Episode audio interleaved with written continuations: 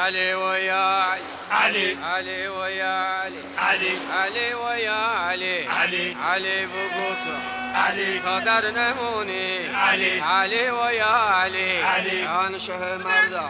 علي. وانشه مردا. علي. ما زهر ايمان علي. باب يتيما علي. علي ويا علي. علي علي أغامي علي. أزور دسبامي علي. علي ويا علي شهداء. ولا عند الهدى. شهداء علي. ولا عند الهدى. من حالا به هر کسی که بگویم دکو را کروکودیل خورد یک فکری پیش خودش می کند یا یک فکری درباره من می کند اما راستش این است که یک کروکودیل دکو را خورد. چقدر اگر یک آدمی توی ونوس یا مریخ دنیا بیاید تنهاست.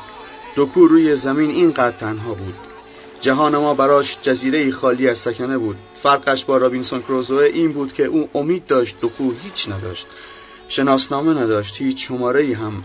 یعنی در روزگار کنترل و اتوماسیون به هیچ وجه من الوجوه رصد نمی‌شد.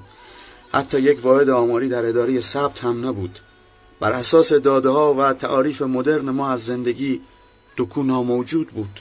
از 18 سالگی که دلش می‌خواست برود بنشیند دانشگاه و مترجم قهاری بشود. نرفت مان توی خانه تا 29 سالگی و بزار بردار و تر و خشک پدرش کرد که افتاده بود روی جا تا بلکه یک روزی بهتر بشود سر پا بشود. آخرش هم یک روزی پیرمرد زمیرش ناامید شد. چایش را که سر کشید و تمام شد لیوانش را کوبید به قرنیز کنار دیوار و لبه تیزش را کشید روی رگ دست چپش و با نفسی مطمئن دراز کشید و دک را توی یک خانه کهنه نمونا گرفته و وهمالود تنها گذاشت و خودش رفت توی جهانی دیگر. مستمری اداره پست و تلگراف تا روی سنگ غسال خونه حتی تا ته خرج کفن و دفن هم آمد ولی بعد خداحافظی کرد و رفت و همان غروب سرد زمستون دک گوشه قبرستون شکری ایستاد و یکو و بی مقدمه دید که از الان تنهاست. ترسید برود خانه. تنهایی بزرگتر مثل گراز پشت در انتظارش نشسته بود بلکه مثل کفتار. رابرا رفت گمرک. کیپ تا کیپ کشتی بود و لنج. ووره لیفتراک ها و قژ و قژ کرین ها و بوی تند غذاهای هندی و پاکستانی و فیلیپینی قاطی گریس و گازوئیل و خنده و ریسه شبانه جاشوهای مست. شلوغی خوب بود حواسش را پرت می‌کرد. رفت ایجنت را روی دک کشتی یونانی پیدا کرد سلام کرد و گفت یک کاری برای ما نیست اینجا. انگلیسی بلدم ایجنت بی مقدمه با یک ادبیات کهنه و آنتیک انگلیسی که انگار از توی یک جعبه بی قدیمی پیدا کرده باشد شروع کرد ور ور ور ور حرف زدن به این نیت که دکو توی خودش بشاشد و حساب دستش بیاید که یک پسر لاغر مردنی سیاسوخته با لباس یقه گشاد سوراخ سوراخ فوق ترقیش جاش توی خن و حمالی است. چه به این غلط ها که بیاید روی عرشه و دمخور ملوان و آفیسرها باشد. ولی دکو نفس نداد که ایجنت جملش به نقطه برسد و برود سر خط.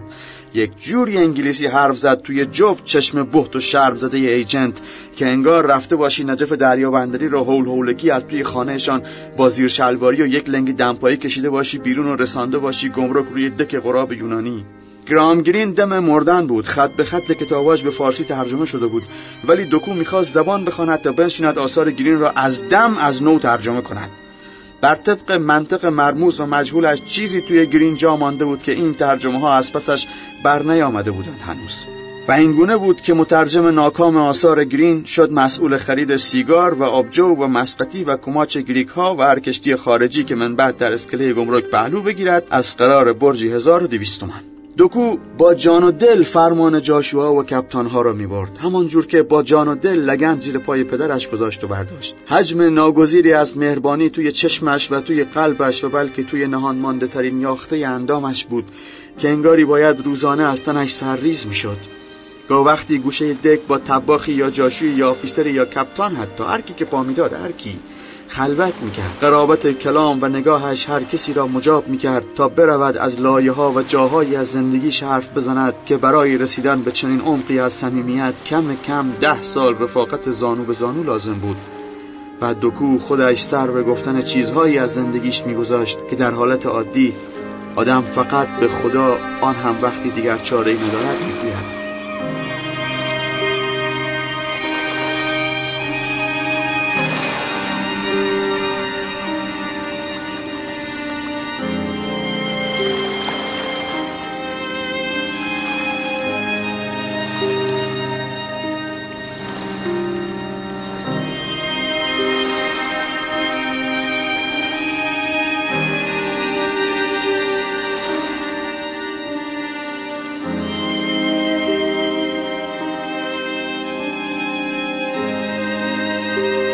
اولین بار که غراب یونانی ناگهانی سود کشید که اسکله را ترک کند لرز تلخی افتاد توی کمر دکو. ملوانهای عرشه و موتورخانه و خدمه بریج و کپتان با شتاب ها را از اسکله جدا کردند توی بیسیم پیچ می‌کردن و بلند بلند صدا می‌زدن همدیگر رو. روی عرشه و پله ها میدویدن تا بالاخره دماغه کشتی را با هر زحمتی که بود تاباندن سمت کانال و بی که اصلا حواسشان باشد که رفیقی روی اسکله دارند که دارد خیره نگاهشان می‌کند و بی که با دکو خداحافظی کنند از کانال خارج شدند و رفتند که بروند آرژانتین و تمام. دکو با واقعیت دردناکی روبرو شد. کشتی خیلی که باشد مهمان سه روز یا پنج روز است. تا او بیاید رابطهش با یکی جام بگیرد می‌رود و محو می شود توی اقیانوس. دکو از توی مغز ساکت شد. حس کرد تنهاییش دارد پهنا برمیدارد. کم کم اینطور شد که با هیچ جاشوی گرم نگرفت. تعارف هیچ کدامش را قبول نکرد و ایستاد گوشه دک باشان سیگاری بگیراند که بعد خلوت کنند و تا یو حرف بکشد به زندگی و روزگار. توی هیچ کشتی لب به قضا نزد دیگر. و تنهاتر شد. زنجیر تنهاییش یحتمل یک حلقه دیگر هم داشت. به احتمال بسیار. اینجا روایتی هست به نقل از ممسن پاسبان. یک بار بعدها که برده بودند شهربانی و بازداشتش کرده بودند اجازه میدند که در معیت گروبان چرخباز انترش را که او هم در بازداشت به سر میبرده ببرد پشت دیوار که بشاشد. همانجا دهانش به گفتن چیزی باز می شود که جای بسیار بررسی دارد. می شود نشست و خیلی چیز و بلکه چیزها از توش کشید بیرون. ممسن از نگاه های یک جوری بیوه رئیس اداره قند و شکر به خودش حرف زده بود که دکو برگشته بود یا شاید هم برنگشته بود ولی آرام و تودار گفته بود ممسن ممکنه پای یه مردی به اتاق آخری سازمان سیاه هم برسه. ولی محال ممکنه همان مرد بتونه تو حیات ذهن یک زنی که از خودش ساده تر روی زمین وجود ندارد هم قدم بگذارد. و تهش گفته بود خر نشی یا گروبان نمسن چرخ باز. همین. و انتر شاشیده بود و برگشته بودن توی بازداشتگاه. حالا اگر یادم بماند قصه ممسن و شهربانی رفتنشان را تعریف می‌کنم بعدتر. اما نقل انتر همینجا جاش است که بگویم. چون درست در همین روزهای هاج و واجی و افسردگی دوکو بود که پاش به ماجرا باز شد. آسید ملک صبح از تانزانیا رسیده بود. یک لنج 800 تنی کیپ تا کیپ تیرهای سقفی چندل آورده بود. دوکو دراز کشیده بود بالای کانتینرهای انبار چهارده که آسید ملک از دور صداش زد. چراغ قوه برداشت دست دوکو را گرفت برد پایین توی خن لنج. نور چراغ را انداخت گوشه یکو. یک انتر مریض احوال توی شعاع نور جم خورد. لای چندلا و الوارا بوده. به دردت نمی‌خوره؟ نگاه انتر که اسمش بعدن شد جان ماند روی صورت دک. دک صد هزار بار با همین طرز نگاه خیره مانده بود به ملوانهایی که گرم بارز شدن از اسکله بودند. بیان که بدانند دارند دکو را توی تنهاییش ول می‌کنند و می‌روند. جانو ناخوش و تنها بود. هر چی موز و نارگیل توی شهر بود را دکو خرید آورد خانه و گذاشت جلوش و جان لب نزد. حال مردن داشت. برداشت زدش زیر بغل که ببرد. دکتر عادلی را هر جور که هست راضی کند. آخر مریضهاش جان را هم معاینه کند. توی راه مطب جان که نفس به زور می‌کشید پشت پنجره خانه ماشنگ مثل اجدا از جا پرید و جهید که دیوار راست را برود بالا و خودش را برساند به پنجره و بنا کرد کولی بازی در آوردن ماشنگ سر کشید لای نرده پنجره گفت انتر مال کیه؟ دکو گفت که مال اونه و حالش خوب نیست و دارد می‌برد با التماس به دکتر عادلی نشانش بدهد ماشنگ با تنه و اوقات تلخی گفت صد تا دکتر عادلی ببرش فایده چه داره؟ خمارن انتر بیزبون. دکو بوی فر گرفته تریاک را در اعماق دماغش حس کرد. اینطور شد که ما بین مموسیا و استا حبیب و زاغو و اکبر هندرابی جا باز شد برای جانو و از فردا رأس ساعت مقرر دکو پنجره ماشنگ را کوبید. جانو نشه که می‌کرد می‌شد بهترین انتر گیتی برای دلخوش کردن دکو هر کاری می‌کرد.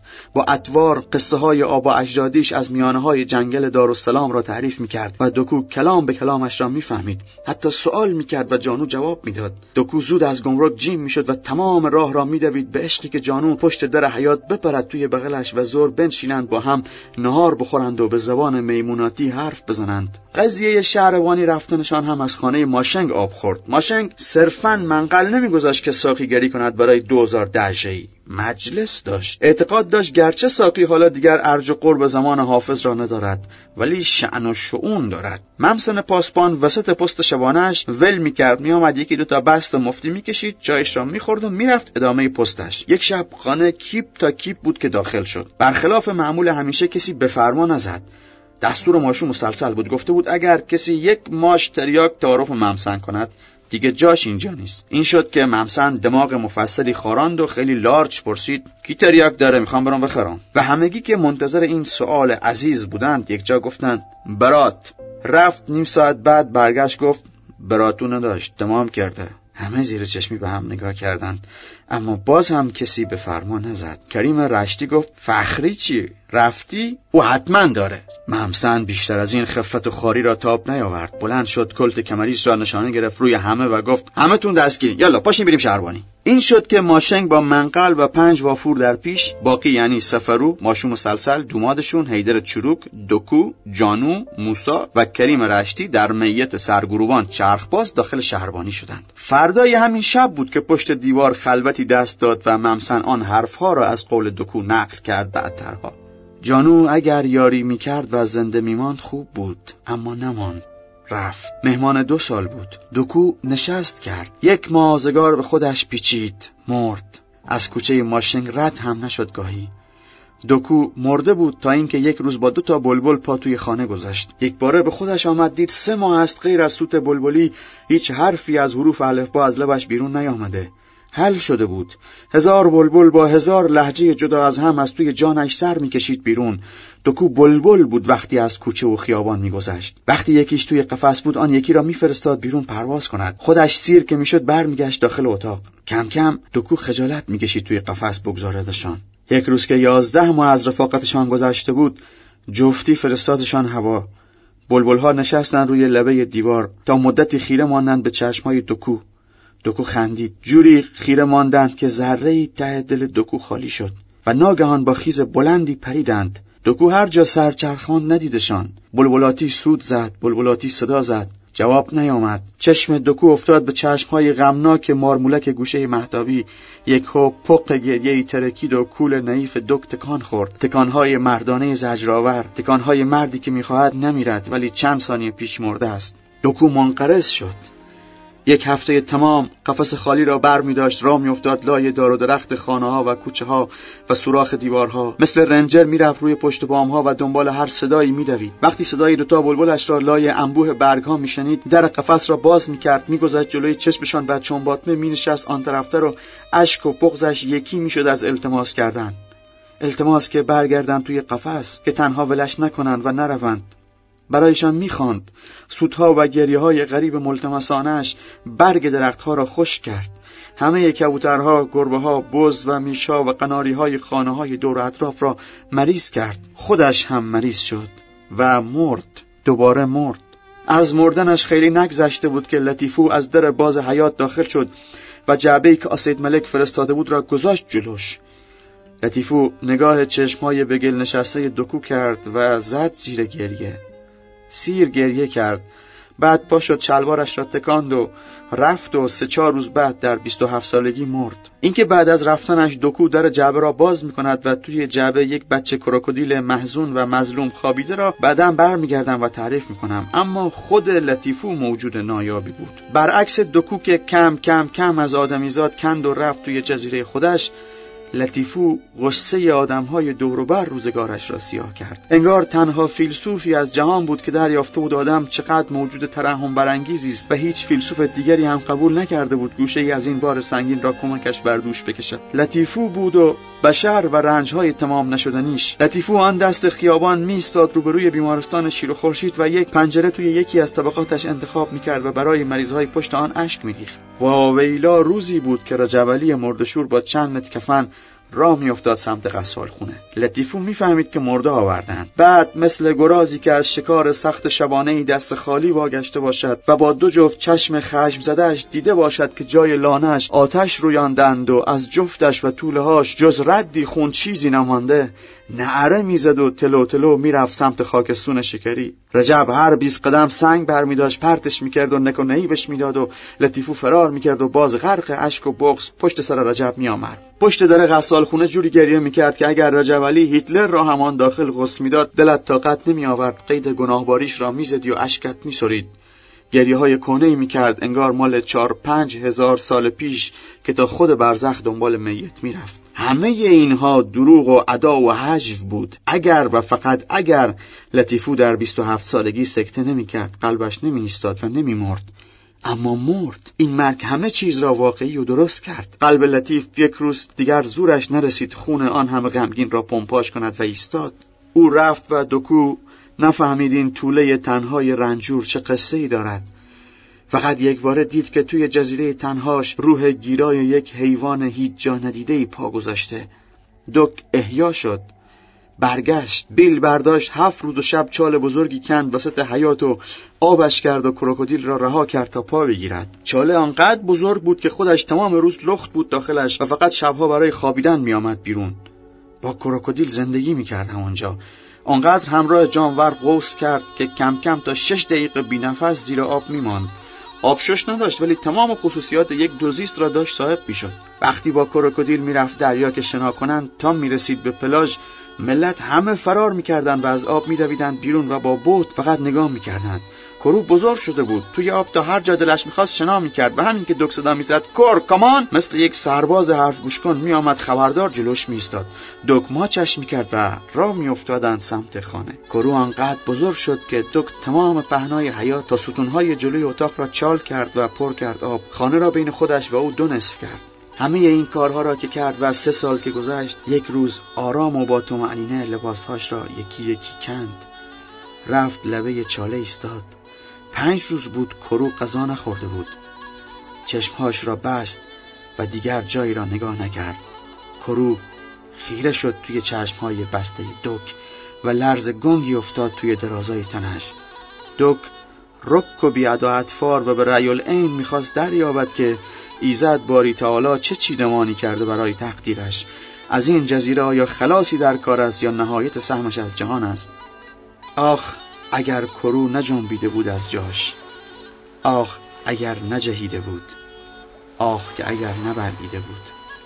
کرو مثل قد شناسترین کروکودیل جهان سالم و بیزخم بلعیدش توی خودش از روی عشق شاید. دکو بالاخره کنج آرام و امن یافت. آسوده در سرزمین امن یک کروکودیل محزون و اشکبار تاقباز خوابید و آنزیمهای معده کرو مثل باران نرم روی اندام لختش باریدن گرفت و دکو حزم شد.